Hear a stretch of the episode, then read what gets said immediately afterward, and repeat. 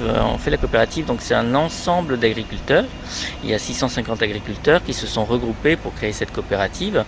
Et il y a six sites, euh, donc euh, il y en a quatre qui sont en Seine-Maritime et il y en a deux dans l'Eure. Après la floraison du lin au mois de juin, place à l'arrachage. Effectivement, on va arracher le lin. On ne fauche pas le lin. La fibre, elle court tout au long de la tige. Et euh, donc ça, c'est un, un préalable à, à la période qui suit qui s'appelle le rouissage. Pour libérer en fait la fibre de la tige, une opération délicate qui se fait sur le champ entre 3 et 6 semaines. À la coopérative Terre de Lin, vous verrez, il y a pas mal de remorques avec des bottes de lin qui attendent d'être travaillées. Ce sont les remorques qui euh, contiennent les euh, ballots de, de paille de lin rouille qui ont été récoltés euh, fin août, début septembre 2018. Vous me suivez?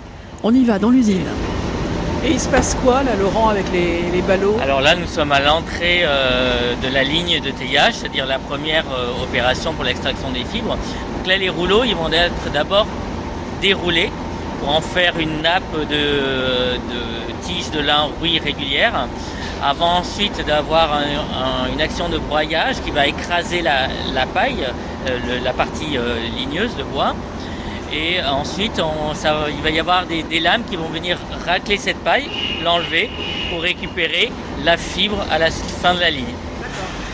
Alors ici, nous sommes euh, au niveau du peignage dans l'usine. Donc c'est la deuxième transformation qu'on va faire sur la fibre de lin. On va reprendre le lin qu'on vient de voir tout à l'heure. Et là, on va le peigner. Comme si on se peignait les cheveux, euh, pour vulgariser. On va diviser les fibres. Et ensuite, on va euh, euh, passer d'une longueur de la fibre qui est naturellement autour de 90 cm à un ruban continu qu'on arrête au bout d'un kilomètre avant de partir en filature.